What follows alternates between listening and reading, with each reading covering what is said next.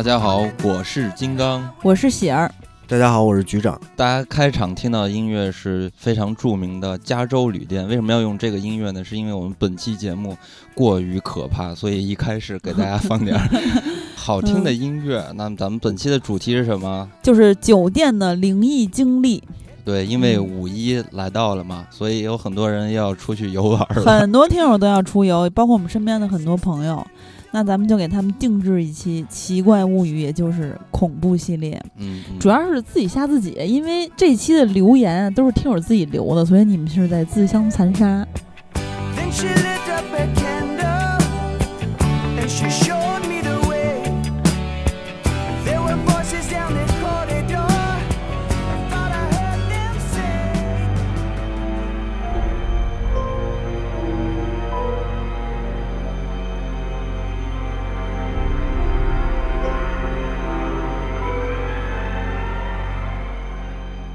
其实说到出去玩，就大家一定要接触酒店，对吧？因为你不能这个露宿街头。还有很多人其实经常出差什么的，也得住酒店呀。总之呢，这个酒店啊，在灵异故事中出现的次数是非常非常多的。没错。所以我就想问问大家，你们有没有想过，为什么酒店会出现这么多事儿？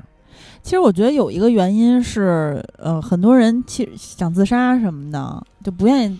在家里去世，因为毕竟会影响到家人什么的，然后对吧？就是其实很真的，确实有很多人选择在酒店自杀，比如说跳楼啊，或者说在房间里，就再早一些时候啊会在房间里上吊什么的。嗯嗯，你这个怎么了？不是，我觉得 酒店是因为因为有很多特别可怕的刑事案件，比如杀人案啊什么的，这种都发会发生在酒店里边。嗯，然后有很多恶性的案件也。也经常会在酒店里面发生，嗯，然后这样就在酒店里边，酒店里边会就是有好多这种死过人的这种消息传出来，而且又在一个这种特别陌生的这种环境下，有这种意识去，嗯嗯，觉得哦，是不是这死过人啊什么的，有点恐怖的这种感觉。对，还有哎，我突然还想一个，就是说，大家好多人，比如说我吧，突然换床睡，尤其是换了枕头。会不太适应，在酒店一般睡眠不会太好，除非当天白天玩巨累，或者说特缺觉。那我在酒店的话，我一般入睡会比较慢，而且睡得比较浅。然后我发现大家留言也是，或者之前自己听到的一些也是，很多事情都是发生在半睡半醒，就半半梦半醒之间的。嗯，对，所以我觉得酒店啊为什么会多次提及？其实我觉得这是一个酒店最显著的一个特点，因为你想啊。酒店是什么样的人都会住，很多人都会住在你的隔壁，然后相互大家都不知道对方都是干嘛的。而且呢，酒店也有很多，除了像你们说的这特别极端的是什么凶杀案件，它其实有更大的是有一些，比如说这个就是色情服务的，对吧？然后还有一些小偷啊、骗子啊。其实这几年已经好很多了，因为你不住在这里边的人是把门都关着，你进不去的。但是以往呢，其实要。发生好多这样的事情。原来还有一些在逃罪犯也会就是住那种不是特别正规的酒店。对，因为酒店它其实有很多潜在的安全问题，给人造成了很大的负担。对，还有一个就是大家在陌生的环境会比较敏感。对，所以就诞生出来了很多这样奇怪的灵异故事。那这些故事其实反过来就变成了是一种警醒的作用。所以说，大家呃住酒店的时候，不是都会有很多那个小 tips 嘛，然后提醒你要。进行某些方面的操作，比如敲门啊，然后不要住最后一间房间啊，等等这些事情，其实它都是一些，对它其实都是一些经验之谈。就是你看起来似乎它好像都是有一些玄学在里边，实际上它的背后的逻辑还是一些呃让你规避安全问题的一些方法。我我其实你感觉你在强硬的走进科学？不不是啊，就是你做这件事情是对你有好处的。嗯，当然了，如果真的是有这些所谓的灵异事件，你做做这样的事情是吧，能救自己一命。你如果没有这些灵异事件，那你还可以杜绝一些安全的隐患嘛。嗯。反正这期的留言我在整理的时候，我真的特别害怕，因为有很多事情还是我们想象不到的，而且我反正我个人觉得完全无法解释的，嗯，所以我就觉得更加害怕。其实我自己因为住酒店经历也不是很多，但是每一次住酒店，可能是因为我有很多网上流传的这些规范，然后我都照做了，所以也没有 经历过奇怪事件。但是我们那个好朋友小七儿也是上过节目《绿巨人》，记得是很早之前给我讲过一个故事，就是他去酒店然后遇到的。他当时是在马来西亚还是新加坡，然后去参加他原来领导的婚礼，然后他就去了那个地方，然后住了一个酒店。晚上他突然醒来了，醒来之后他看到在他的床头站着一个人影儿，嗯。就这个画面特别可怕，是在于他人影站着的，而不是就是而不是坐。对，常见的是坐在床头嘛，或者坐在坐床边不更可怕？盯着不是不是，站在床上是什么意思？就意思他的脚在站在上是吗？对，站在了你的脑袋的两边，等于说他那个人是低着头在看着你的脸。哦，所以他还弯着腰是吗？对，就有点像咒怨那个感觉哦，但是不是在床头，而是在床上。对，在床上。所以他两只脚跨立，对，在小青的身体呃身体的两侧。周哦，对，所以这个感觉是有一种互动感的，所以我觉得更可怕。感觉侮辱性极强。然后当时当时 我就急切问他，他说：“那你怎么办？”他不知道到底是看的是真实的还是他在梦里，然后他就赶紧把头又蒙住，然后接着睡。这个其实是在我身边遇到的一个真实的酒店发生的灵异事件。你刚才不是说绿巨人是在大马还是在新加坡参加婚礼吗？嗯，大马有一个超级有名的猛鬼酒店，是名列亚洲十大猛鬼酒店榜单之内的，叫做云顶酒店。这酒店它是建立在云顶高原上面，然后呢是上个世纪六七十年代之间建的。是福建的一哥们儿建的，然后呢是非常著名的一个避暑娱乐胜地，海拔很高，也不是特高，反正就两千米吧，在高山上，所以叫云顶。然后这个建筑里面呢，反正娱乐设施很全嘛，然后还有大马唯一合法的赌场，啊，曾经还获得吉尼斯世界纪录，大全颁发的世界最大酒店。嗯，呃，它这里面发生了几个事情，第一个就是那关于风铃的一个事儿。我这是在，呃，B 站的一个专栏里面看到的，它也是网络上搜集的啊。就是第一个风铃，这讲的是什么呢？就是说在酒店和赌场开张前的几个月，有十来个孕妇从越南被带到这个云顶，然后分别住进酒店不同房间里面。这些孕妇个个都是。大着肚子嘛，嗯，感觉像要临盆了。然后他们的房间的窗帘都很厚，不让阳光照进来。他们平时就足不出户，一切的衣食住行什么的都有一个越南男子来打理。然后到了预产期的时候，他们就就是反正就生生生，然后就离开酒店了。但是你你看到他们走的时候就苗条嘛，跟没怀过孕一样，也没有任何婴儿跟着他们，所以就很奇怪嘛。据说啊，有一个职员透露，就说在他们这个预产期期间，也没有听到任何婴孩的哭声，或者见到孕妇和婴孩进出过房间。但是孕妇的这些房房间里面住过的房间里面，窗口都挂了一串风铃，并且在房中有很多零食的玩具。据书中透露，但我不知道这个书是什么书啊，反正就应该是那种邪书呗。说其实这些孕妇腹中胎儿已经被巫术施咒了，而且这些小鬼养在风铃中，所以这些小鬼会。被训练为去蛊惑房客，引起他们的赌欲，到赌场去一掷千金。然后 怎么笑什么？然后，然后说有一个男的来云顶谈生意，然后住到一个挂着风铃的房房间了。到晚上的时候，就耳边响起一个细微的声音，说：“哎，反正闲着，你不如到赌场去搏杀一番，发一笔横财。”嗯，他心想也对，就去赌场了。结果呢，他玩几手赢了几千块钱。这时候就想收手了嘛，见好就收。结果耳边又响起之前那个声音，说：“运气真好，继续玩下去，说不定就不用替人打工了。”然后结果呢，他就当然了，就输了呗。接下几手就都输了，输尽所有钱了。然后这时候这个邪恶的声音又响起，说：“不是还有公款吗？就用它来翻本，就不相信运气会一直黑下去。”然后这个男的就开始越陷越深，赌得昏天黑地，把这个公款赌得一干二净，然后跳楼自杀了。结果这个男的自杀之后呢，酒店有很多住客就投诉说传来小孩的哭闹声，在深夜的时候，但是一直都找不着罪魁祸首是谁，而且在挂在房里的那些风铃，经常无缘无故的就砸落在地上，害得酒店好多人都就是投诉啊，然后酒店的好好多次更换那个风铃，嗯，然后反正就好多员工和住客就报告管理层，然后就说看到一个衣衣着破烂不堪、面目狰狞的男的在走廊上拿着树枝追打那些全身赤裸并哭叫的小孩，其实。就是他被这个小鬼害死之后，然后他生气嘛，天天就追小鬼。后来那酒店把风铃都给撤了。嗯啊，我是说这个故事太假了。这个男的都死了，谁从何而知 有一个声音在跟他说话？不是大哥，人没死之前在赌场的时候声音跟他说话呀。对啊，就是说 跟他说话的这件事情，那就是写这个故事的人他是怎么知道的？哦，你说对哈。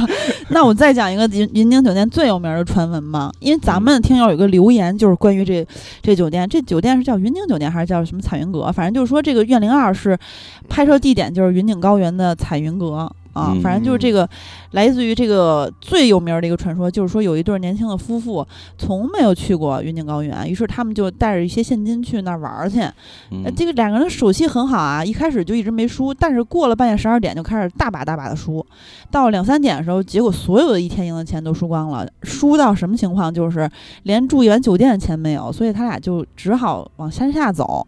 但是开了一阵儿之后呢，这个车突然出现故障了，当时三更半夜，往来也没有什么车。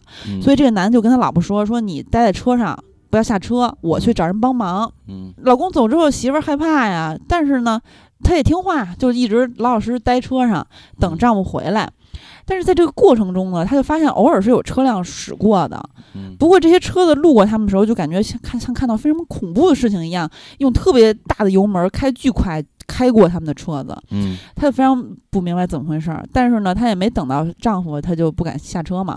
没过多久，她面前不远处出现了辆警车，警察呢以非常警惕、又非常紧张的声音说：“你下车吧，但是你千万不要回头看，向我们走过来、跑过来之类的。”这妻子就按照警察的吩咐跑到警车上，结果呢，在警车快速的驶离现场的时候，他没有忍住回头看了一眼，嗯。结果他看这一眼，吓得失魂落魄，因为他看到在他们的那个车底儿，就是他刚才乘坐在这个一直等丈夫的这个他们自己家的车顶上，有一个身着白衣的女鬼正在啃着一个人头。第二天，警察去寻找她的老公，在离他们那个车大概两百米的地方，发现了一个男的尸体，尸体没有头。就是是她丈夫，让我想起一首歌，什么？不应该在车里，应该在车里。不应该在车里，不应该在这里。我们在网上看到这个呢，确实有点一般，像他们说有点假哈。那咱们就来听听这些非常真实的描写细节，极其细致，甚至有一些人还用了特别的修辞手法，非常生动、很恐怖的听友的留言。嗯，这位听友叫 C O N S 加 A N T I N E，就是前两天咱们北京小分队听友线下聚会，他在饭桌上给我们讲的，讲了其中一个，这回留了仨。啊，这第一个呢，就是他在饭桌上给我们讲的这事儿。他说之前有一份工作，经常出差，所以住酒店很频繁。简单讲几个吧。某次出差去武汉，酒店就在市中心附近。到达酒店时已经是晚上十点半左右，前台办完入住手续，坐电梯上楼进房间，门卡刷了下没有反应，试了很多次也没用，下楼又找前台换了张房卡，回去再刷还是没用。这一次不想折腾了，直接用过道的电话联系酒店前台，前台让一名在本层做清洁的阿姨试一试刚才拿下去的房卡，阿姨分别用两张房卡试了，都没有任何反应。我在烦躁之时，准备转身下楼去别地儿住。在转身的时候，背包不小心碰了下房门，阿姨再试了一下就刷开了。我本来是不信邪的，在阿姨走后又把门锁上，用两张房房卡分别实验，均丝滑的可以把门优雅的刷开。还好没做什么亏心事儿，后来并没有换房间，踏实住了。之后几个晚上都无事发生。他当时在现场给我们就是聚餐的时候讲的时候是说什么，就是像他描述的。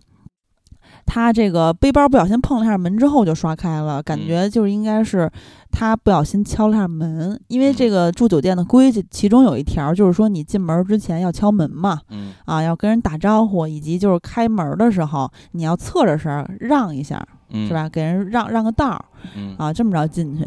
呃，之前应该就是没敲门，就是他是这种感觉啊。然后第二个他说的这个事儿呢是。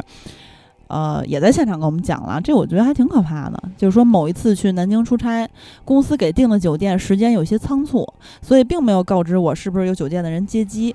我给酒店打电话，对方说是这次没有接机服务，因为到达时间很晚了，所以我自己决定。换了一个近一点的地方住，结果全都没有合适的房间，又灰溜溜的自己打车去了之前公司给订的酒店。到达后在登记时，前台查到已经有一名司机去机场接我去了。而刚才司机还打电话告知他们已经接上了我。听到这个消息后，前台和我心里都很毛。肯定是接错人了。前台回忆说，司机刚才打电话接到人和我外形很相同，不可能接错。同时，前台打电话准备联系司机问问具体情况，然后奇怪就是司机的电话怎么都无法接通，是没有任何信号和声音的那种反应。当时我赶紧取消。该酒店住到别的酒店去了，就是他当时给我描述一下这个声音是什么，就是不是说嘟嘟嘟嘟这种占线的声，或者说是什么您拨打电话无法接通，什么您这个等等等等，有一些有人声的，就是没有任任何的声音，嗯嗯，就是这非常反常嘛。而且其实它的外形也是比较特别，因为它很高，怎么了？它有什么缺陷？生理缺陷？没有，它很高。然后呢，这个它的。体貌特征很明显，嗯啊，就比如说他的发型啊，以及他的这个外貌啊什么的，嗯啊，挺精神的，咱这听友，嗯，反正就是据，难道世界上还有一个跟他长得如此一样帅的人吗？然后当时我们在饭桌上就说说，哎，那你后来没再问问那酒店接上那人怎么样，联系上那司机没有啊？接着是谁呀？嗯，他说他没有。嗯，就是也也也有点发毛吧，不太想问了。嗯，如果说没有接错人的话，嗯，那这个事情还挺恐怖的。呃，不过看他这个后续也确实挺可怕的，就是说，呃，因为联系不上了嘛，对吧？那这个事情可能他是不是在编，在编造？不是他，他为什么要编造呢？我开玩笑的嘛，大哥。然后第三个他讲的事儿就是说。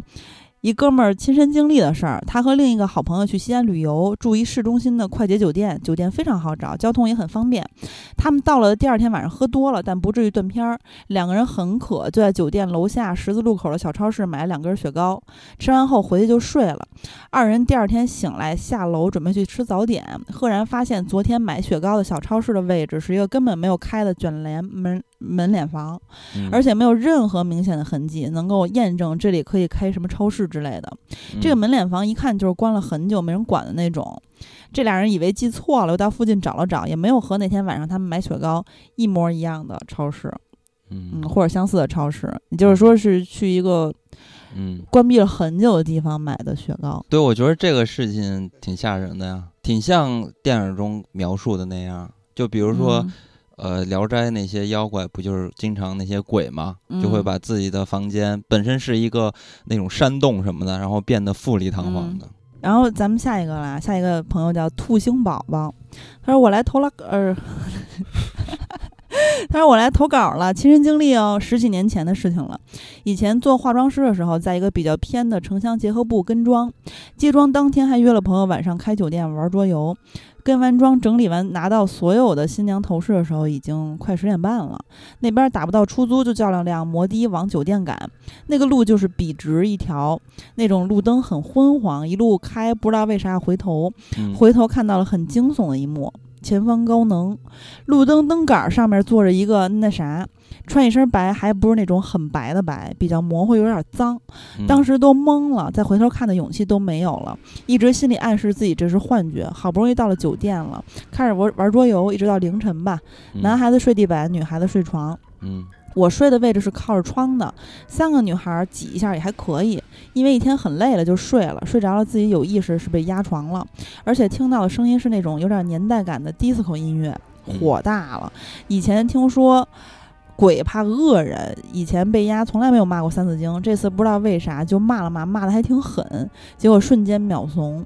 骂完我还是不能动，但是眼前就浮现出一张脸，越来越清晰，很清楚的看到他的五官和脸上的伤口，像是被刀砍的那种，还有块肉吊着，很恶心，很吓人，而且贴着我很近。我马上求饶，心里默默的说：“大哥，我错了，我小孩子不懂事儿，对不起，对不起。”瞬间就不见了，马上就好了，然后立马起床，下床在床尾发现有一大撮奇怪的毛发，是橘红色的。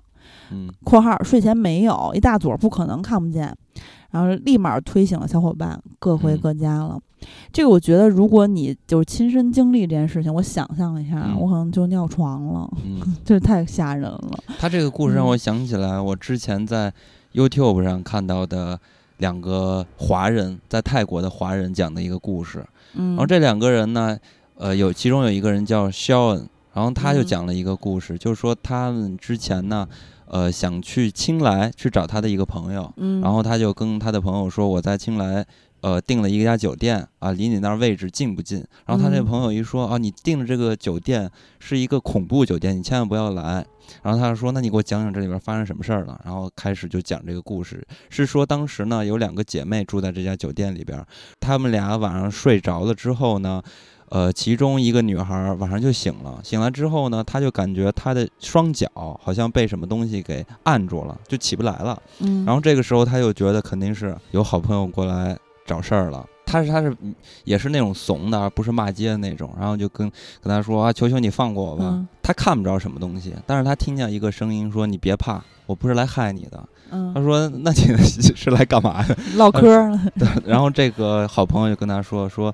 我是来帮助你的，我要警告你一下，你明天，呃，要把自己的东西放好，因为你明天会丢东西。他说：“那太太谢谢你了，那太就然后就把他劝走了，说太感谢你了，我一定是听听您的话之类的。”然后那个鬼就哈哈哈就走了，走完之后他啪就能坐起来了。然后他就把这话给听进去了嘛。然后第二天呢，他就把他自己贵重的东西都放在他贴身的衣服里边。然后出门的时候只背了一个包，这包里边就放了一张地图。结果这个包果然丢了。哦。所以当时他又觉得，哎，这两件事加到一块儿，觉得好像是有点奇怪。就被提醒了之后还是丢了。对，但是他是。要不然他会丢更多东西嘛？就重要东西，比如说护照啊之类的。但他结果呢，只丢了一个地图。嗯，所以就说明这个事情是注定会发生的。嗯，就是。提醒他完了之后，他能他的意思意思就是说，你看这个好朋友他是来帮你的，就此处他真的是好朋友。但是呢，他可能是用了不好的方法来帮助你，因为还是他没有其他的对对，就还是顺便也吓了你一跳嘛。嗯，我觉得他丢东西的时候，那个鬼应该就非常无奈的表情，或者就可能就是那种命中注定说嘛，就是鬼也知道改变不了。所以有时候就是说嘛，也不要就是遇到这些事情就骂。街，万一人家来帮你的是好朋友呢？嗯，然后 A I R P 说。一七年自己去香港玩，住了一个酒店，是朋友之间呃之前去住过推荐的酒店，地理位置在很热闹的街上，而且网上点评也都挺好的。但是办完入住之后，发现房间号是四零四，而且是走道最尽头的房间。了解住酒店忌讳的都懂，晚上住入睡后被类似装修时敲管道的声音吵醒，声音时有时无。第二天出门时就顺便问了前台晚上为什么还有装修的声音，但是前台说附近和楼里并没有装修。之后仗着自己体质比较。刚硬着头皮住完了剩下几天，虽然本质上不算有什么特殊的事儿发生，但是就不敢多想。还有一次自己去鼓浪屿玩，特意选的海景房，房间特别好，大落地窗正对大海，白天时景色特别美。但是到了晚上，因为窗帘基本没啥遮光，透着夜色，总觉得要从海里走出来什么生物到自己窗前。所以这两段经历总结下来就是，自己一个人无出去玩虽然爽，但真害怕的时候也只能自己一个人没辙。嗯，这个其实就。非常符合局长啊，因为局长曾经就是当时是跟圆圆和贾兆要去台湾是吧？对，我是提前一天出发，然后他们第二天出发。对，然后你听听我说，就当时在出发之前，就是这个这个计划成型之前，局长曾经邀约过我说，你要不要跟我们一块儿去玩儿？但是呢，你不能跟我一起玩儿，因为他们俩是夫妻嘛。但那会儿我跟他俩不不太认识。啊，你不熟，不认识，对，不认识。完了，那你你又不能跟我一起玩儿，让我自己自己玩自己的。不是因为我基本上白天就不出去嘛。那你干嘛呢酒店就是，不是，就是出去也也不是，因为我只在台北嘛，然后就。就是随便逛一逛，我也不去景点儿。对我出去玩都不去景点儿。嗯，反正就是局长就感觉那会儿，我感觉啊，就是他不太愿意这个，他挺愿意自己出去的。哦，对，我特别喜欢自己出去，就是你在一个陌生的城市，然后那种迷失来一下子艳遇是吧？就迷失感特别好。对对对，反正就是他那后来说你得自己自己跟自己玩，然后我又不认识贾兆和贾元那会儿，我就没去。但是你这种自己出去玩的经历什么的，你有什么？稍微害怕这点儿的事儿吗？碰到过？我好像还真没有。就是也没因为别的什么事儿害怕过，自己就是爽享受是吧？对，就非常享受。嗯，那你比这个听友幸运多了。然后 ICY 在我高一入学时进行了军训，地点在我们这个城市的炮兵学校，八人分到一个寝室。在军训第三天时，半夜听到闹钟声，闹钟先是鸡叫，然后是女人的声音报时，具体报几点现在已经想不起来了。当时和同寝室的同学还不熟，我也就没吱声。第二天早上，我同学就问是谁。把闹钟定在半夜了，没人承认。就这样又过了一晚，仍然在那个时候，闹钟响起，我们寝室的人都怨声载道。隔天白天，我们开始翻屋子，包括床垫底下，因为没有人承认定过闹钟嘛，只能认为是原来住过这个寝室的当兵的人留下来的。但是翻了半天，连个影儿都没有。后来我们也有问过隔壁以及楼上楼下的同学，是不是从他们屋子传来的声音，他们都表示没有听见过。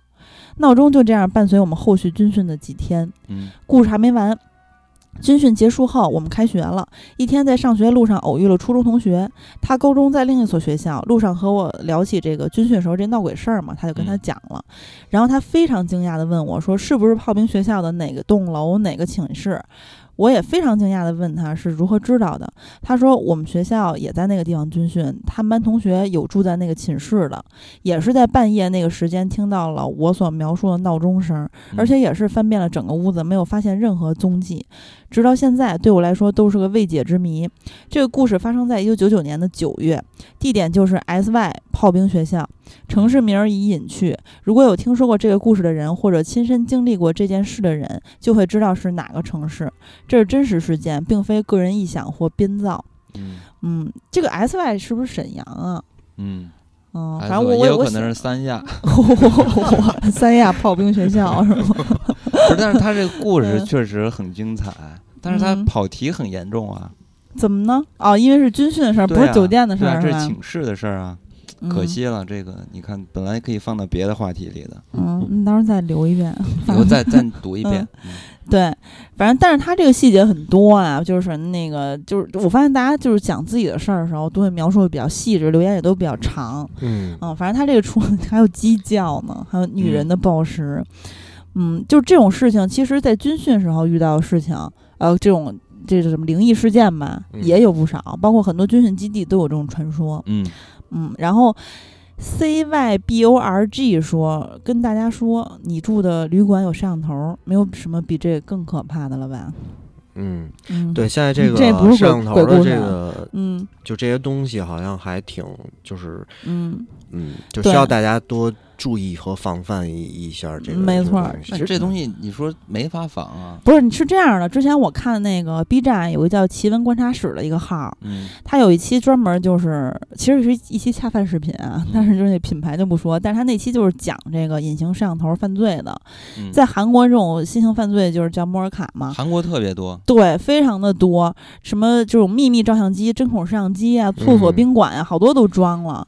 然后曾经呃，就是在二零一一年的时候是一千三百五十三起，二零一七年的时候就六千多起了，非常广泛的传播，而且有的不止售卖，甚至他们就这些犯罪分子他们会威胁以及敲诈受害者。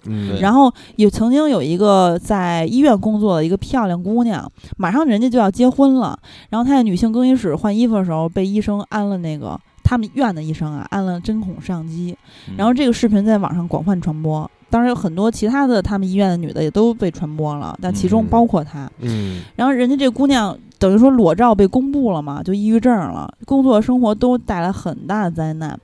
然后就这个这个奇闻观察室讲的，就说这个抗抑郁症的药，那个病情看起来就吃了之后，看病情看起来是有一些好转的，但是他一直做噩梦。那未婚夫其实表现还挺好的，就一直在陪伴他嘛。然后，但是他最后还是选择自杀了，而且这个偷拍者只是。十个月的监禁。嗯嗯，我最近看了好多那种韩国的呃这种呃凶杀呀，或者这种绑架案件。嗯，我觉得韩国好多的案件，就是韩国的警方警察真的是非常的气人。嗯哦，就是好多案件明明是可以，就是呃，就是他们总会错过一些特别好的时机，嗯，好的破案时机，然后最后整个要不然就没没抓住凶手，要不然就。嗯，就是因为他们的这种失误、失职或者失误，然后导致特别严重的后果。对，有好有一些关键证据可能就错失了之类的。然后这个针孔摄像头呢，它有两种，就是它这个呃 UP 主介绍啊，就是说有一种是即拍即看的，没有存储器，外界设备就是帮助下存储这个视频。然后另外一种是自带存储卡的，没有办法及时观看，但是呢，就是它会存储到那个卡里。嗯，这两种体积都是比较小的，他们经常会被嵌入一些生活用品，大家可以就是观察一下。如果住酒店不放心的话，嗯，比如说它这个摄像机的有，首先是有什么呀？有口香糖、针孔摄像机。什么针孔摄像笔，或者是伪装成手表、打火机、钥匙扣、电子钟等等。然后还有一些，就是如果在酒店里的话，它可能会藏在电器里，比如说电视、电扇、饮水机、公仔，或者墙上的那个墙插的那个插座里边。对，玩具，哎，公仔玩具酒店应该没有吧？反正就嗯，就是你说的那个是特别重要，就是床对面那个插座，以及电视遥控器、卫生间的花洒、吹风机底座等等。对，卫生间也要好好检查一下。对，然后还有就是那。那个之前韩国那个 N 号房事件嘛，就是他们会给这个受害人发一个钓鱼链接，配上那个一段文字，就是说，哎，这好像是你的裸照。然后很多那种年轻的少女啊，尤其是学生什么的，就。很担心嘛，就是担心自己的隐私被曝光，然后就点了，点完之后反而就是自己的所有信息都被泄露，手机里的什么各种的，然后被威胁什么的，嗯，然后还有就是刚刚还还想说，还有个在数字电视盒里也经常会安装这个针孔摄像机，还有这个就是什么这个像就是插座、吹风机什么的，就刚才说了，而且呢，这些偷拍好多都是互联网线上直播的。嗯然后当时就说说韩国一部分地段的宾馆里面有大约一千六百人被偷拍，然后如果你想观看直播的话是需要充会员的，然后他们随便就扒了一家，那一家就有四千多个人的会员。你想韩国一共才多少人啊？就是首尔，嗯然后后来就好多人就女性嘛，他们就上街游行，然后首尔很重视，就成立了一个调查小组，发现在厕所里有很多的。这种摄像头，嗯，哦，然后反正就是，就是他还说了一些，就是如果你发现你被偷拍，怎么应对的方法，就是说心态要稳。我感觉这，反正就是说，你发现偷拍设备不要凑过去看，因为你要故作无所谓，以免对方。发现你在你发现了他了，然后及时销毁证据，这样就会对后面取证啊什么的量刑啊都有影响。嗯，或者说自己就用视频，就用手机拍照，直接视频取证，然后迅速离开到安全地带报警。当然，这个我觉得是有风险的。看完这个视频之后，因为你拍的过程中是他就已经发现你，你发现他这摄像头了。如果他过来就是对你人身造成一些伤害，你还没离开酒店呢，是挺危险的。立即报警。立刻报警！我觉得就是那个，呃，我之前看过一个，就是类似于这就这种的科普吧，应该是中国做的一个一个小节目。他说，呃，你发现摄像头，我不知道这个现在还管不管用。他说是你把房间里边所有灯全部关上，关上之后，然后拿出你的手机，然后拍摄，嗯，然后说是有摄像头的地方，你会看到那个红小红点儿，嗯哦。对，就是我自己没试过啊，我也不知道这个方法是不是真的管用。但是大家其实五一出去的时候，呃，可以试一下。但如果你自己住的话，反正我是不敢这么干，把所有灯关上，然后 然后用手机拍视频。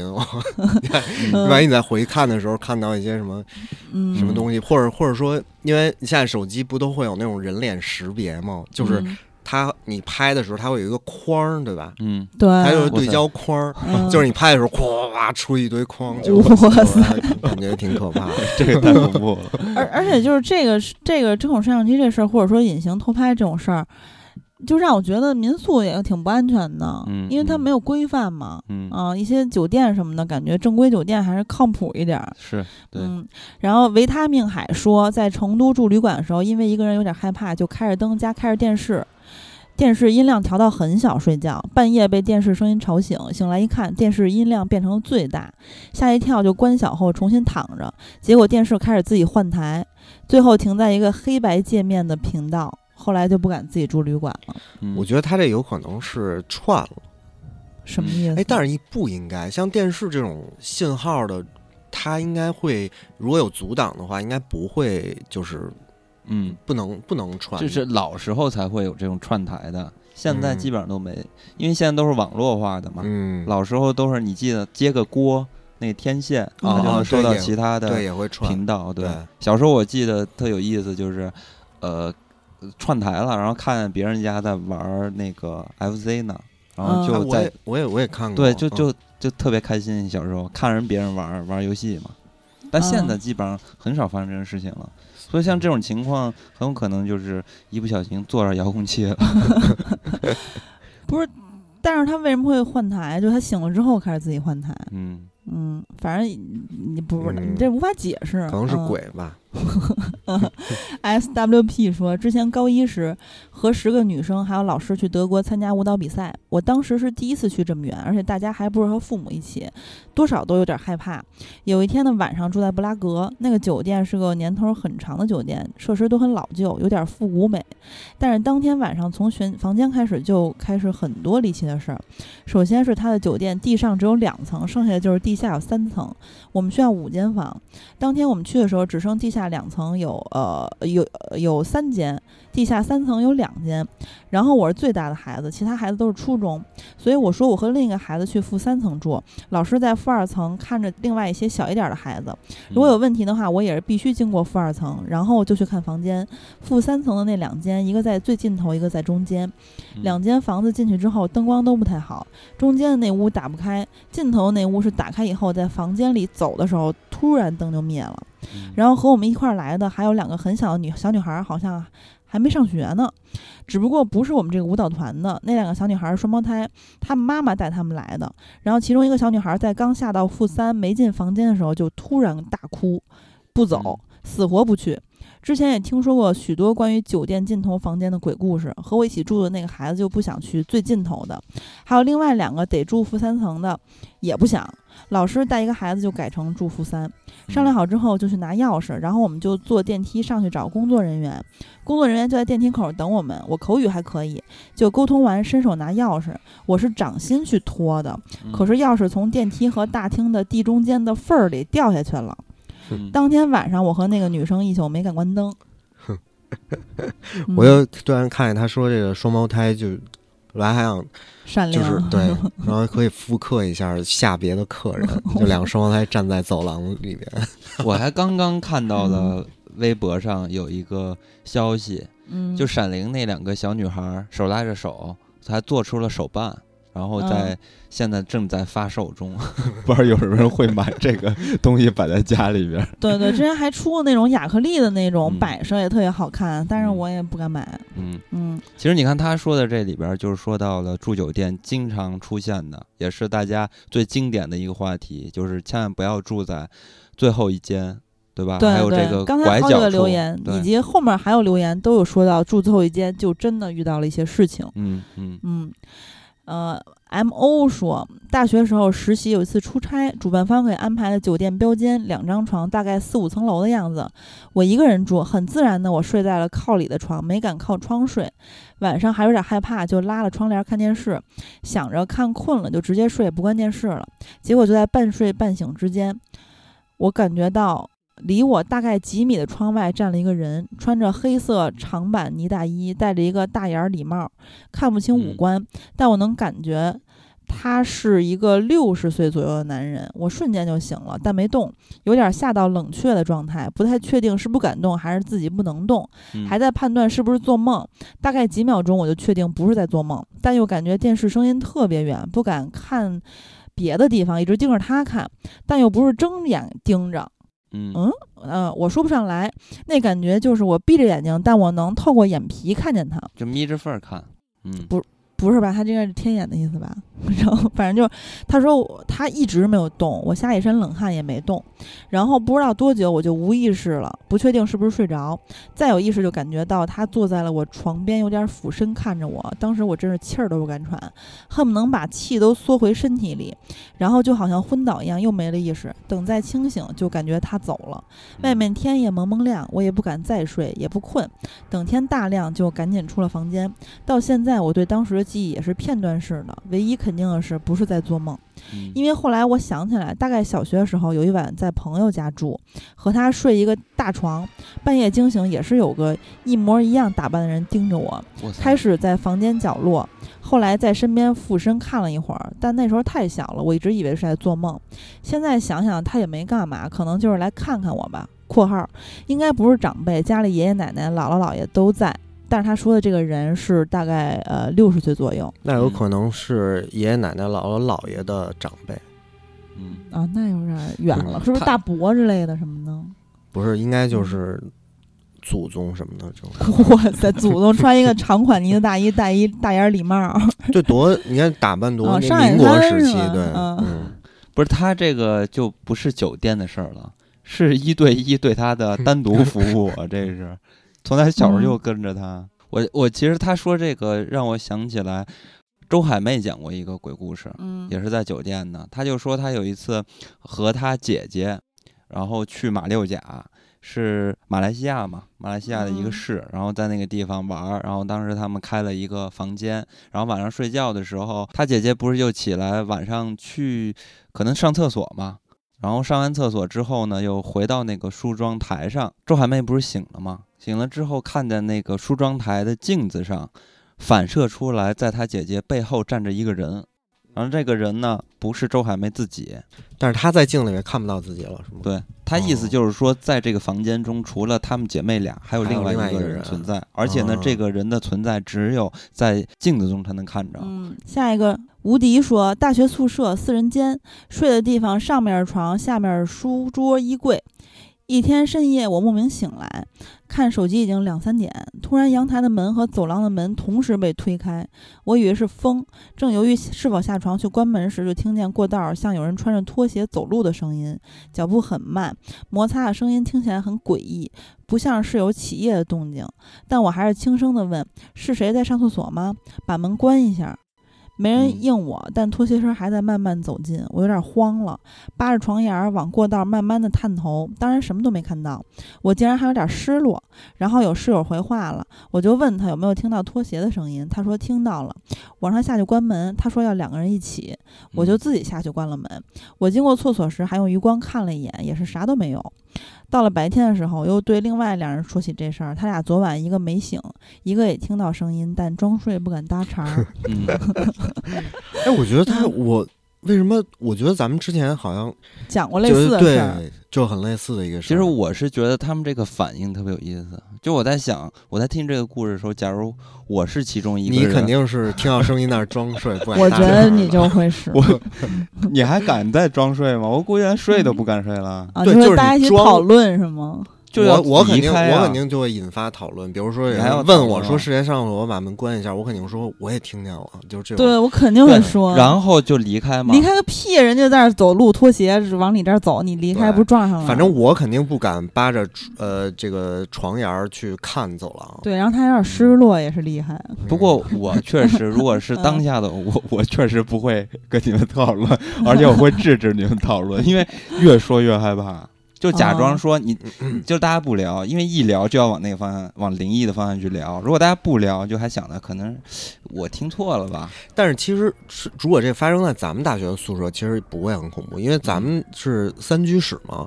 就是你就算从你的屋里边听到客厅有人走路的话，你肯定会以为是另外两个屋的人在走。嗯。反正遇着这种事情，我觉得别聊的好，就假装不知道。你觉得一聊，那个人也听到，大家全听到，这可怕了。就跟那个啊，咱们所以你的那个你会做的就是，就大家都听见，然后所有人都不说话，对，就都醒着在那待着。因为你看有一个现象其实很有意思，就比如说大家呃走路的时候，在夜路啊，晚上也没有灯，在一条非常漆黑的路上走着，然后突然有一个人啊就跑。所有其他人都会跟着这个人啊的跑，其实你不用啊跑，就是突然有一个人直接跑，就是其他人肯定默默跑，也会，跟着你。所以你就不要变成这个参与的一份子，这个事情就不害怕。所以你走夜路的时候，其他人都跑，然后你不跑继续走，是吗？就是只要有一个人做就害怕我意思就是大家都不要做。所以说，如果是我的话，我也会制止大家。这个这个就是会有人性当中的那个，你知道吧？就是如果跑得快的话，鬼就会抓别人。嗯，然后 K I E 点 Z 说。二零一二年大一的时候，和高中好朋友约好一起出去玩儿。晚上在宾馆睡觉的时候，同屋的朋友总说好像屋里有人说话。我想可能隔音不太好，也就没在意。第二天早上才发现，昨晚放在床尾桌子上充电的手机，在半夜竟然自己往外拨了很多电话。拨的电话号码是学校保卫科的（括号大一新生安全教育时记下的）。那个电话是个座机，大半夜的应该也没人接。昨晚同屋听见有人说话，就是。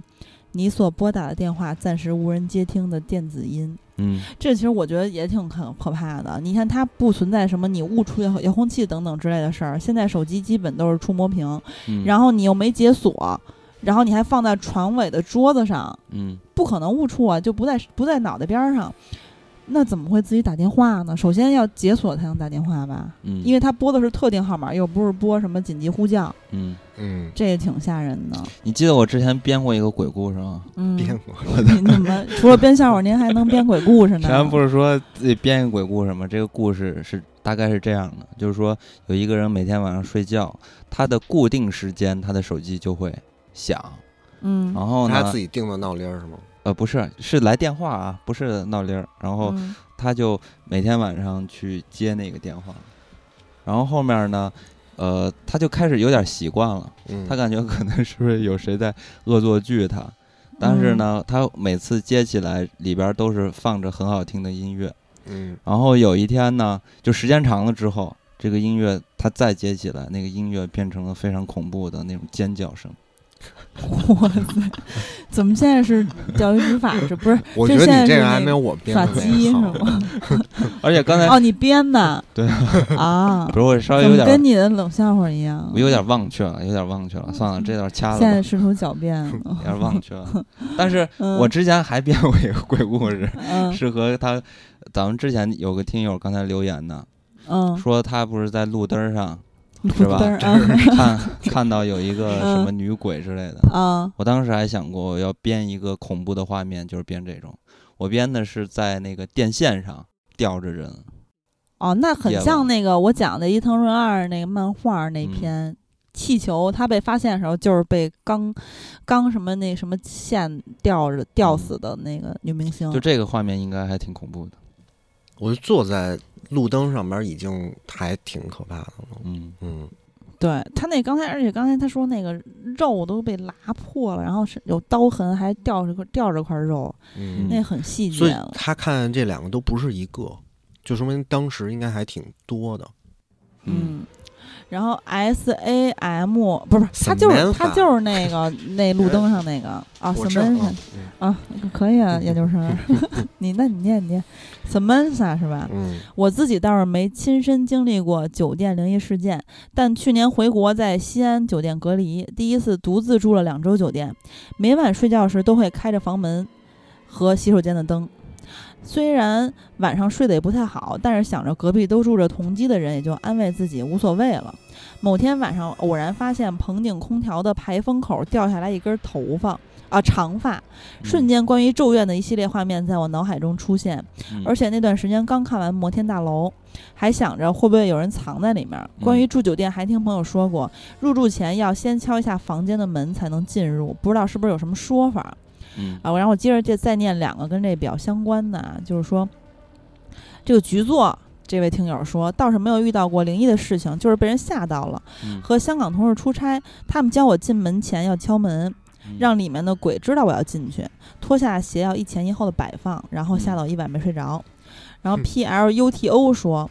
在酒店还真没有遇到过灵异事件，但是我听说防止在酒店遇到灵异事件的小妙招，比如一不要选住酒店尽头的房间，因为据说那些地方容易招阴聚灵。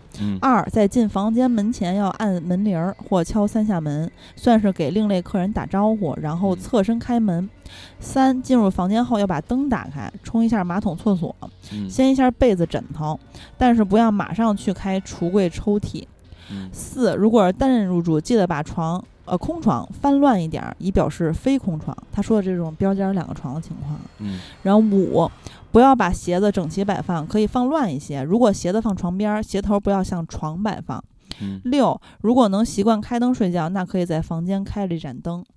啊，这个其实住酒店的这些事项啊，咱们曾经之前在呃恐怖系列里面聊过。嗯，然后我印象最深刻，其实就是敲门以及侧身开门，还有呃要冲马桶什么这些事儿。那你执行过吗？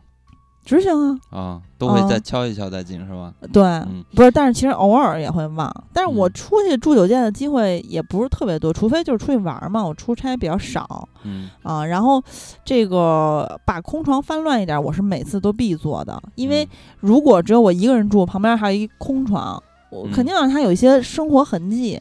我肯定会把我的包放上，包然后衣服也放上，绝不会挂柜子里。其实酒店。我不知道你们，反正酒店的柜子我都不太敢敢开，开开完之后，就是我这会儿可以给大家讲一个这真实的事情，是我一个高中同学，他是国内呃也不是国内，就反正是一个非常有名的连锁酒店，呃西打头的三个字，他在那儿工作，但是呢，这个并不是他他没经历过什么，但是他有呃他爸给他讲过一个真事儿。也不算特别灵异，就是说，他同事之前去海南出差住酒店，打开大衣柜的门儿，一具尸体倒下来，倒到他身上了。嗯，说给那女的吓吓疯了。嗯，然后我说怎么会有这种事情？也就是说，那肯定是清洁酒店的那个员工他没有开柜门呗。嗯，然后他说，对，之前本土酒店服务标准不高，或者是有可能是坏人拿到钥匙了，找了一间不常有人住的房间藏尸。嗯。他说，酒店总是有一些房间不常卖，在系统里会被锁住，原因可能是朝向不好、空调修不好、玻璃坏了、渗水等等吧，或也有可能是有一些就是咱们刚才说的那些事情。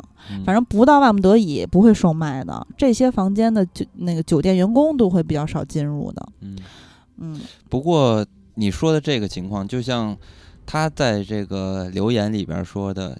进了房间，不要立马把什么抽屉呀，还有柜子门打开。嗯，其实我觉得反而是要先打开柜门，就像你刚才说的那种情况，比如说里边有藏着，像刚才你说这种极端的事件啊，有尸体，嗯，对，然后你就会跟那个尸体在一个房间里边待好，对，你就更可怕。如果说他万一晚上蹦灯。掉下来，那直接就吓死了。那还不是你进去时候打开房门，那起码还是有一个可以反应和判一下，就是说先紧张一下哦，有可能出现，然后一打开，哎，没有，还挺高兴。而且这个事情你看啊，这分两个层面来看。第一个层面就是里边，假如是是一个藏尸这种情况，那这个情况你当时打开理呃理解，然后报警，然后处理这个尸体，它对你人生没有什么伤害。这件事情最可怕的就是在于后劲儿嘛，比如说他真的晚上不登。掉出来，那直接就吓死了。然后还有一种情况是里边呢，万一他藏的不是尸体，而是有有什么像贼啊、小偷啊藏在那里边，那这个如果你当时没有发现，那可你给你造成的伤害就更大了。对，所以进去就真人可能会更可怕。对，所以要进屋的时候要打开衣柜门去看一下，然后包括呃这些呃网上传说的就是住酒店的一些规则啊，其实这些行为它都是有一些逻辑在的，就跟就跟咱们说的那个风水一样，其实它都是一些经验之谈。你比如说为什么要敲门呢？敲门就是说呃敲一下看看是不是有上呃遗留的那个客人还没有离开房间。所以你要敲一下，判断一下里边还有没有人，没有人你再进去吧。万一人家在里边不知道干什么，你打扰别人，直接推门进去了。然后还有为什么不选这个楼道的，就是第一间房和和尽头的那个房，是因为最后一间房子它就是首先是这个通风管道的问题比较远，然后还有一点呢，是因为它呃也确实离得远，犄角旮旯嘛。所以它本身卫生各方面会有一些问题。然后呢，为什么不住在第一个房间？第一个房间一般都是，呃，跟那个楼梯过道离得比较近。就是遇到这种房间的话，假如说有贼。是吧？他办案，他肯定会首选第一间房间，因为他逃跑也快嘛。所以这是也是出于一个安全和卫生的两个两个层面来去考虑的。然后还有什么？还有到了房间要冲一下马桶，这些这些都是为了卫生嘛。啊，对，就是什么？就是白水里面有什么卫生？因为酒店就是什么人都住。你都不知道这呃之前住的什么人，所以你冲一下水，甚至有些人比较极端，是要先进了房间，先烧一个热水，然后拿那热水把呃卫生间的那个呃盆子还有 叫什么来着？浴缸、浴盆啊，然后还有盆子可还行？对，就是水台。然后还有马桶什么的，都拿那热水浇一下，都是为了卫生考虑。嗯，对。但是那个所谓的，就比如说大家去餐馆用开水烫一遍杯子和碟子什么的，这丁香医生都已经辟谣了，说没有没有毛用，冲一冲灰尘而已。对，因为你要泡很久才能达到真正的杀菌的作用。嗯，而且要非常开的水。所以自己带小酒精会喷一喷，然后擦一擦，应该会更好一点。那你刚才说小酒精说为什么？那样，就是模仿喷小酒精的姿势。嗯，好，L 说，我这个应该不算灵异事件，但也让人细思极恐。大学的时候，因为是艺术专业，所以会有写生的活动。有一次去到景德镇住的酒店，虽然是在市中心靠近大马路边儿，但那个酒店还是很老旧，电梯、房间什么的都比较老。有天晚上到凌晨三四点钟的时候，猛然被一种吹唢呐的声音惊醒。醒来后发现应该有人办丧事儿，而且像是送葬队伍。嗯，因为能感觉声音从远到近，恐怖的来了。我感觉那个声音越来越近后就没有走过，一直在酒店门口徘徊。当时汗毛都竖起来了，缩在被子里不敢出声，也不敢起来看。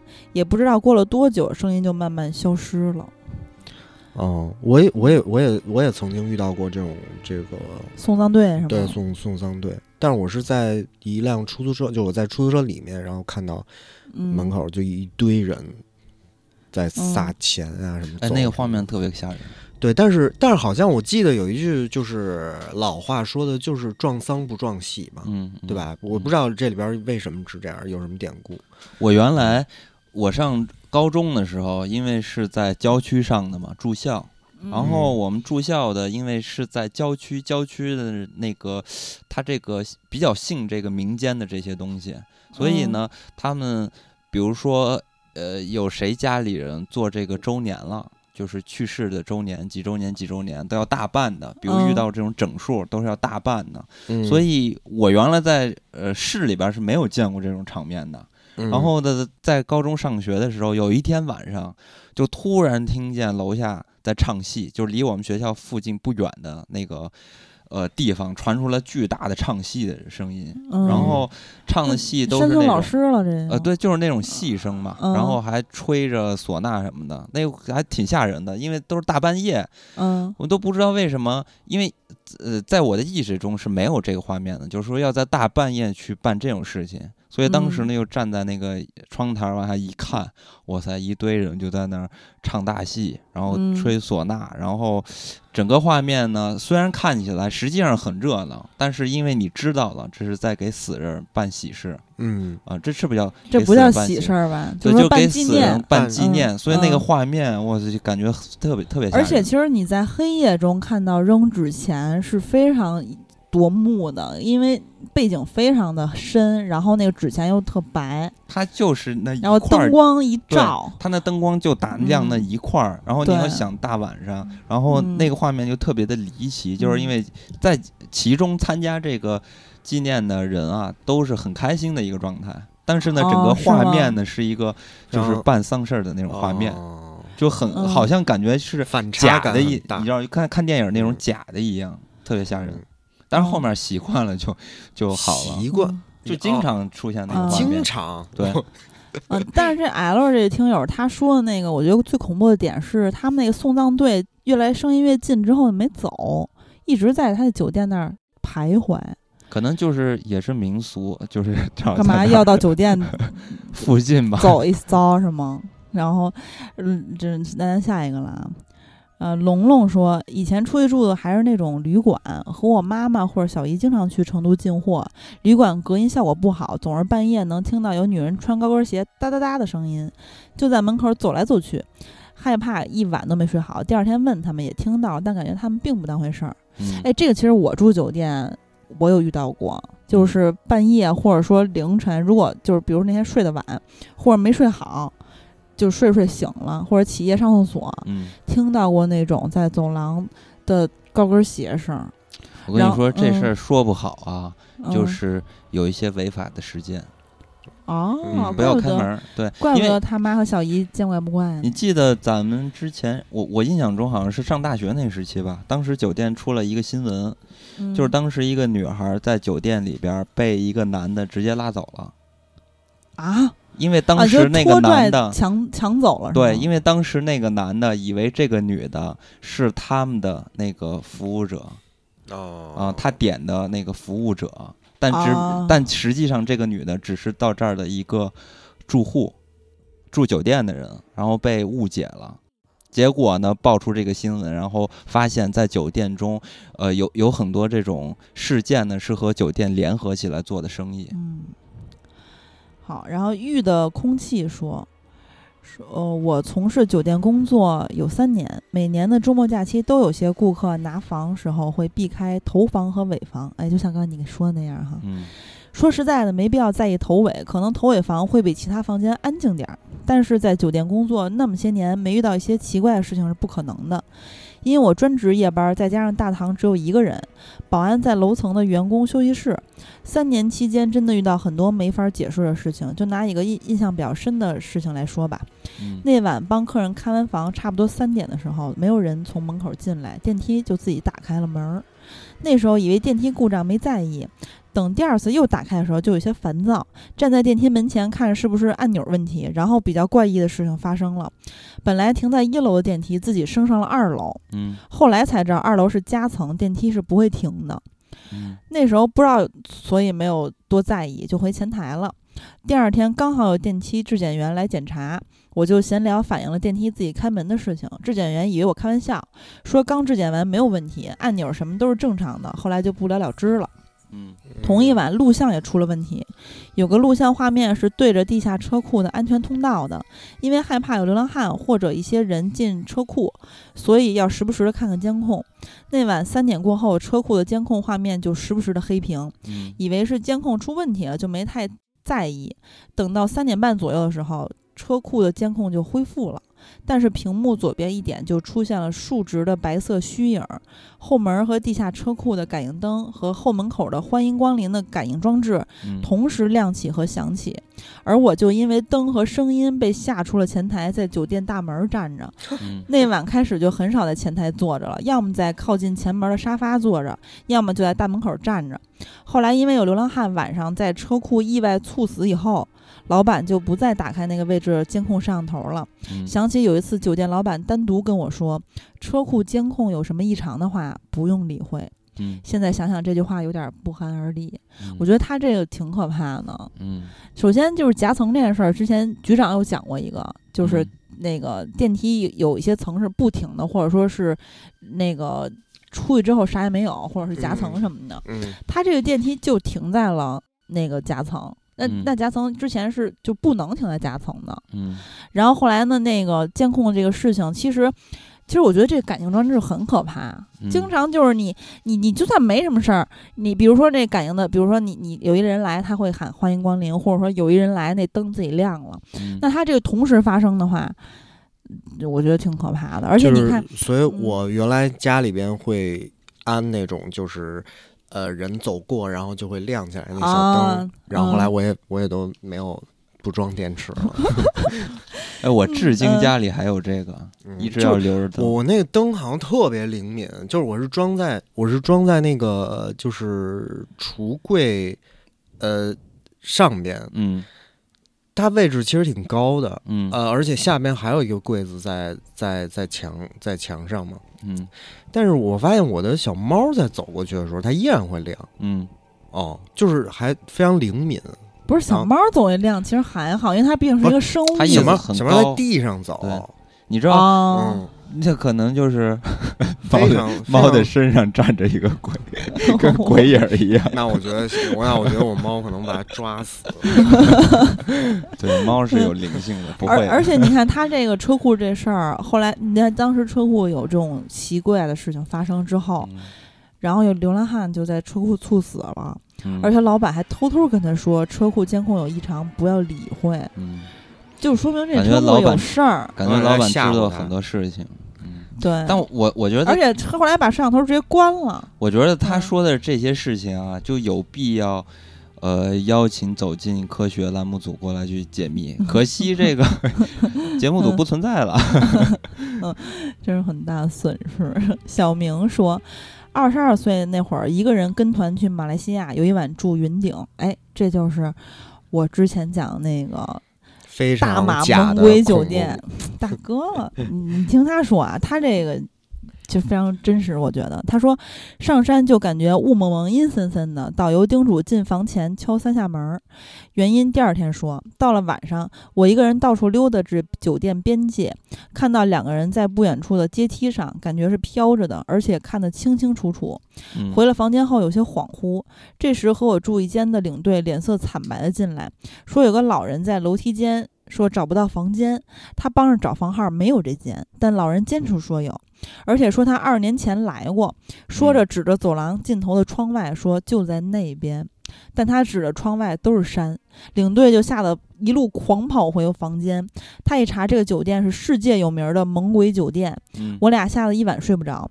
我更担心鬼是被我领回来的，指不定就在房间。第二天，导游说：“这么大一个工程，免不了死过很多人，很多东西解释不清楚。”我和领队相互看了一眼对方，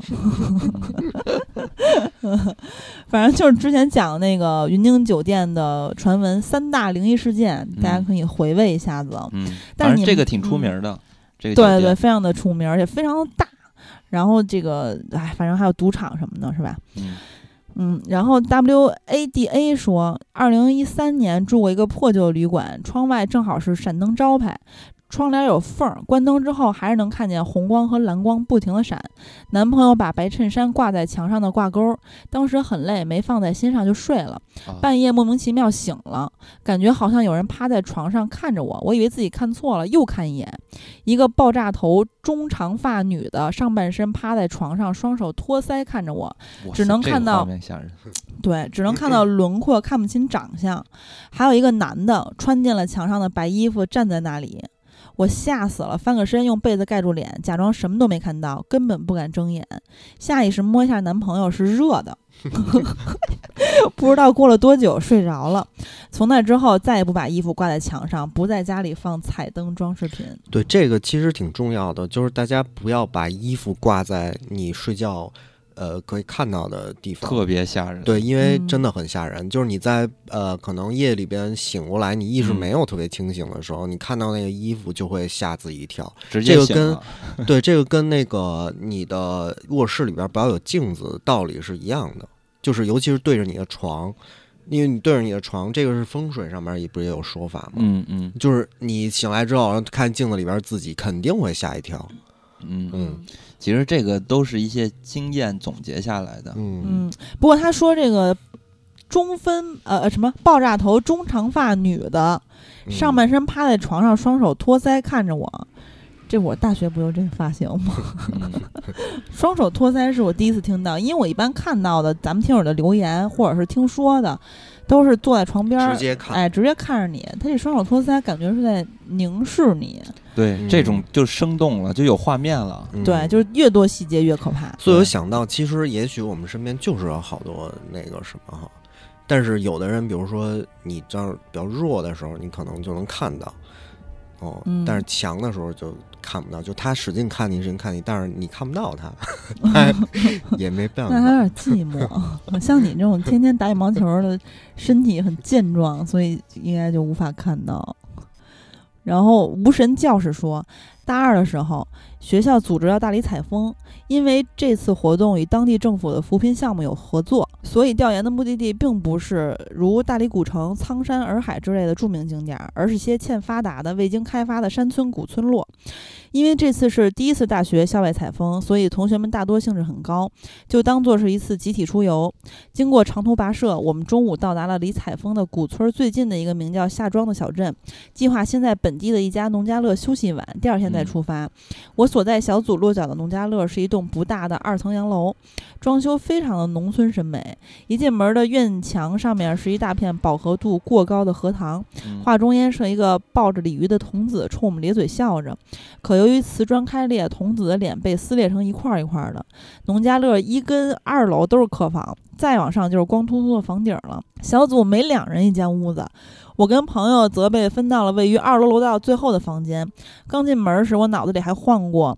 住宾馆楼道最后一间屋子不吉利的念头，但也就一笑而过，没放在心上。然而接下来发生的一系列事情，让自这次旅行变成了一场彻头彻尾的恐怖事件。哇，他这自己还铺垫一下，用一些修饰的词语啊。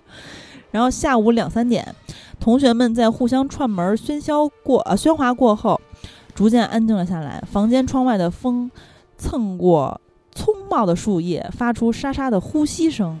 嗯，你看讲究啊！我闭上疲惫的眼睛，马上要睡着了。噔噔噔噔噔噔噔噔，屋顶突然传来有力且富有节奏的脚步声。正当我还想着到底是谁在楼上闲得来回踱步的时候，才猛地想起我住的房间是最顶层啊，我头上就是房顶，怎么可能会有人在房顶上走路呢？我和室友都被这脚步声吵醒了，我们两人两两目相对可还行，四目相对吧，不敢出声。过了好一阵子，来回踱步的声音才消失。这是第一件怪事儿。我觉得他们俩两目相对，才看着画面才特别诡异。他写的就是两目相对。然后到了晚上，我和室友开着电视在各自的床上玩手机，电视声音调的不大。记得当时看的是 CCTV 四的海峡两岸新闻节目。嗯，我们除了时不时就着电视里的新闻闲聊几句，基本上没什么说过话。忽然，住在隔壁的一位平时不太熟的女同学给我发了条微信，说：“你们怎么了？没事儿吧？”我觉得有些莫名其妙，问他为什么这么说。他回我道：“我听见你们房间有人在吵架，吵得特别凶，撕心裂肺的，而且还听见有东西摔碎的声音，动静特别大。我们是怕你们在闹矛盾，所以才问问你的。”我顿时冒了一身冷汗。那天晚上，我们因为这接二连三的怪事儿没睡好觉，心里嘀咕着这房子肯定有问题。第二天起床吃早饭，我跟身边的同学说了这两件事，没想到原来，呃，昨晚不止我们一间房发生了怪事儿。一位女生说，她昨晚十点左右从镇子上跟朋友喝完酒回到房间，透着毛玻璃看见卫生间里面亮着灯，一个模糊的身影。啊，一个模糊的人影正蹲坐在马桶跟前，嗯，而且从里面传来剧烈呕吐的声音。她当时以为是室友在外面喝多了，就关心地问了他几句，但里面那个东西没有回应她，还在不止的呕吐。她意识到事情不对劲，吓得赶紧跑了出去。当晚是挤在她朋友的房间过了夜。事后，他联系室友问他当时在不在房间，然而室友称当晚在外面跟其他人吃烧烤，到凌晨一点多才回到房间，倒头就睡了，并没有注意房间里是否还有其他人。以上的经历都是真事儿，假一赔十。我觉得，但是这个总结发言再来一个，室友挺倒霉的，因为他发现这事儿不跟他室友说一声吗？对，然后室友就等于自己在房间跟那个呕吐鬼睡睡了一宿。对，我觉得这事儿有点太恐怖了吧？对，就是哎，我跟你说，就是这些好多留言，我觉得如果是我遇到，我就疯了。还什么体质？人家还在那儿吭哧吭哧给你写，还这种各种修辞手法，还葱冒的什么的沙沙呼吸声什么的。反正就是他这个那个毛玻璃这事儿，咱们之前呃某一期的恐怖系列里面，金刚有讲过一个事儿，对，那个也挺恐怖，你可以给大家回顾一下。不用回顾了，因为你忘了，我觉得有点吓人。我觉得你可能忘了。他大概意思就是说，也是毛玻璃，但是他不是在那儿呕吐，是一个人形，然后慢慢的呃走进了毛玻璃，然后用双手捂住眼睛两侧，然后感觉是在对面趴趴在玻璃上看那个里边。对对对对。就是通过毛玻璃在往外看嘛。对，然后他他就是跟就是他的屋里应该只有他嘛，然后他结果呢，他一看到那个情形很害怕，然后往外冲就跑的过程中，回头扫了一眼那个门，从门缝里看里面什么都没有。嗯，这个非常可怕，对，这特别可怕，我觉得。对，然后他这个毛玻璃之外呢，就是他这个人也是蹲着马桶跟前，蹲在蹲在马桶跟前怎么呕吐呢？对吧？就是很奇怪，其实，因为你如果呕吐，你应该是趴在马桶上，你蹲在马桶上，你是往往墙上呕吐啊？他有可能是抱着马桶，然后蹲蹲在地上呕吐。不是，人家这说的是灵体，你们还要追求细节？不是，所以我才说假，这不超自然嘛？算不是灵体，比如说是这一真的喝醉了的人，嗯，我觉得也挺可怕的。对吧？啊，对对对，嗯，而且他那个也特可怕，我觉得，就是他们房间，他俩什么都没出声儿，然后旁边屋子全屋人都听见他们俩在剧烈的吵架，还是砸东西。对吧？这这挺可怕，都比那个在房顶上没人，就是房顶是最高，没有人可以在上走，然后还能听到脚步声，我觉得都比这个还可怕。嗯嗯。然后二八点七说说二零二一年那年我八岁，奶奶把我从深圳带回湖北老家。我是湖北人，当时要想回我老家，得先飞到张家界，再坐车回去。飞机是晚上九点五十起飞，到张家界时已经十二点多了。我妈包车的司机姓陈，已经接过我好多次了。接到我们之后，一起吃了个饭，就出发往我老家。路上全是山路，大概是开到两点多的时候，陈师傅说我要睡一觉。哎呦，我想起来了，局长，这就是你刚才说跟你说的有点相似的那个感觉的。呃，他说，呃，就把车停在一个离主道有四五米远的一个平台上。是防止车辆故障修的那种平台。睡到一半，我不知道为什么自己醒了，就听见后面有敲窗户的声音。一开始我以为是下雨了，雨水打在车窗的声音。可是，一想下雨了，应该是密密麻麻的敲打声。我一下子就有点害怕了。不是我胆小，一片漆黑里听见那个声音真的吓人。我那时候小，就把自己蜷在座椅上。过了一会儿，那个声音越来越小，我以为没了的时候，他又在司机那边开始响了。我壮着胆往那边看了一眼，但什么都没看见。太黑了，司机就开了个空调。我想叫我奶奶他们，但是又不敢出声。再过了一会儿，我右边的窗户突然响了。借着车里面那个显示屏的光，我真真切切的看到了一个黑影站在我右边的窗户外面，我都快要吓哭了。不过那个黑影一下子又不见了。后来那个声音也一直没来过。等到司机醒过来继续走的时候，天已经蒙蒙亮了，但是其实还是看不到四周。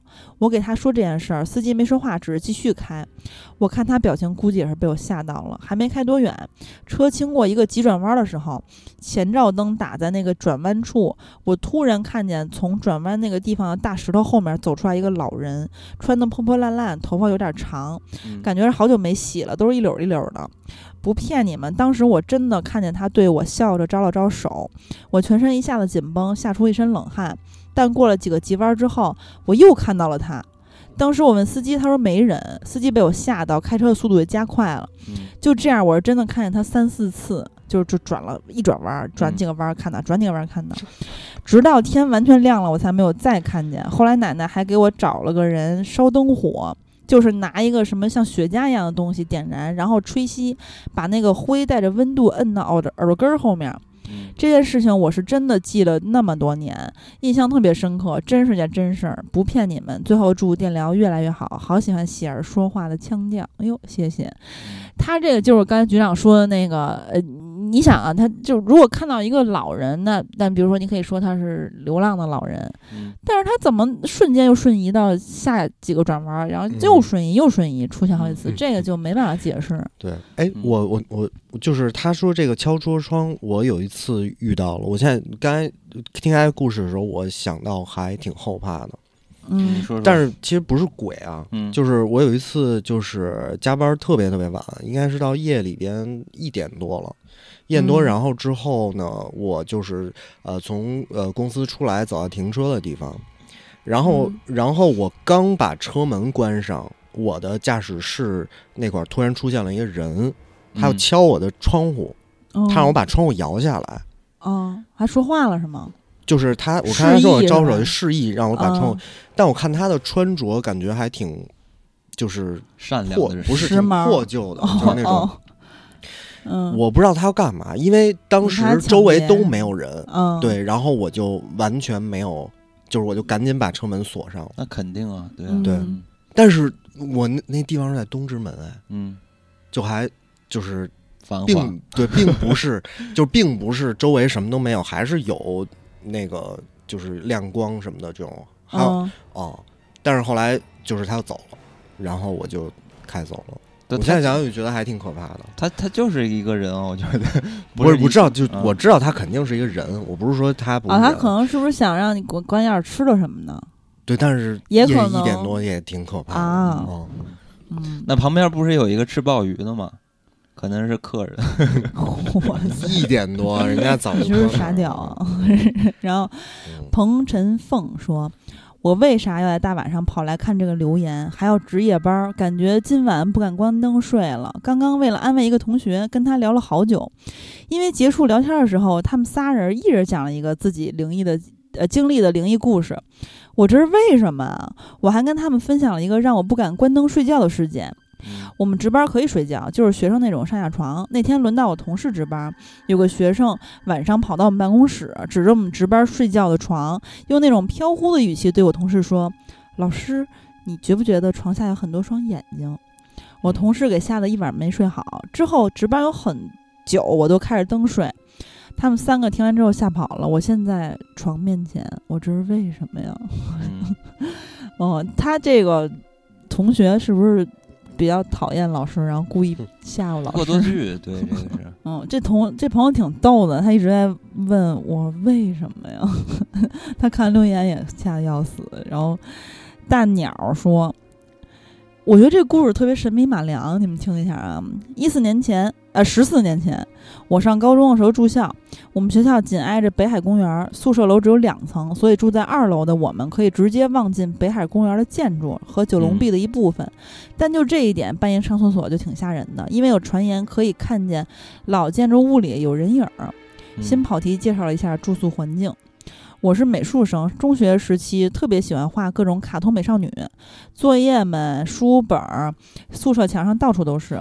他也说作业本儿，对他写作业本啊，作业本儿啊。然后呢，有一天我的上铺一个长得特别漂亮的姑娘，我至今都记得她皮肤极好。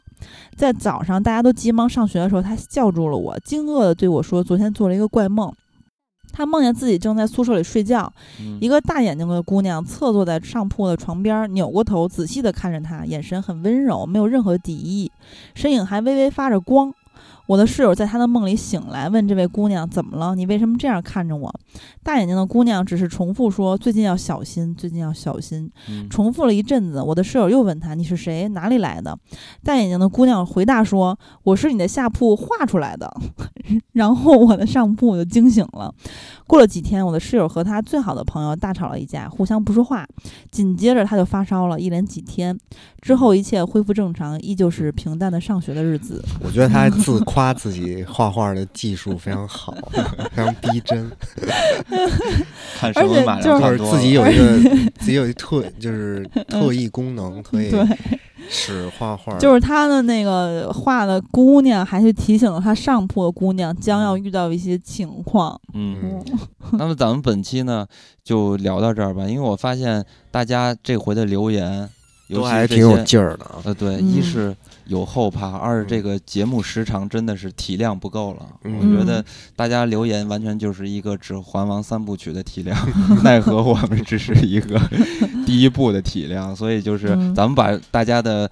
呃，留言的这些灵异故事，咱们都整理已经整理好了。对，整理下来，咱们再等着下一个节假日，再再一次跟大家鬼话连篇，突袭一下，是吧？嗯，好吧，那咱们本期就到这里，跟大家说再会，再会，再会。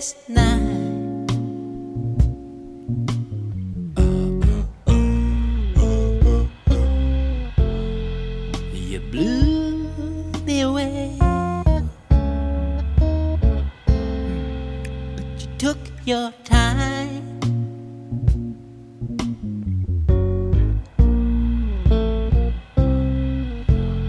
Oh, patience is a lovely game.